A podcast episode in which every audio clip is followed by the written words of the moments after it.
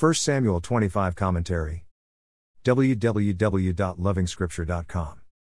Priest, judge, leader, and the nation's father, the great prophet Samuel dies. Accordingly, the nation mourns. One important era is closed. In reality, Samuel's time closed a long time ago. The era of the kings is well underway, save for the problems that the now dead prophet had foretold. It is impossible to overestimate the critical role that the Lord enabled Samuel to play in the history of the nation. In his formative years, the boy priest learned to hear the voice of the Lord from the high priest Eli. As judge and leader of the people, he crucially won important battles against Israel's enemies. The book that bears his name should be about the works of the great prophet. Instead, the book gives us details of both King Saul and the would be king, David. It highlights the important role that the prophet plays during the establishment of kingship in Israel. By the time of Samuel's death, Saul was a wasted and fading monarch. The focus had shifted to Jesse's son. This chapter is highlighted by Abigail's intelligence, which in essence becomes the intelligence and wisdom from the Lord.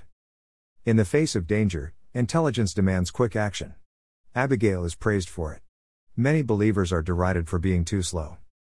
Our superhero David is not so super in this chapter. He is on a mission to needlessly shed blood. This itching but sinful desire to teach Nabal a lesson is curtailed by a rare combination of beauty and intelligence in Abigail. Indeed, when the Lord has fulfilled his promises to you, why should there be on your head a heavy burden of guilt of having needlessly sinned?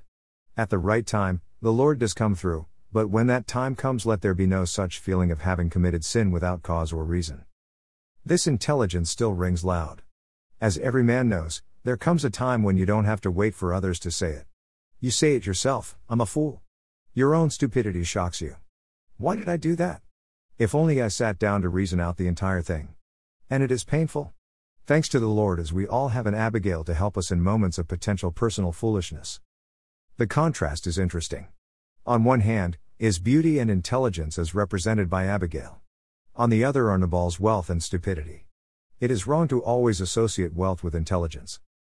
More resources visit http www.lovingscripture.com.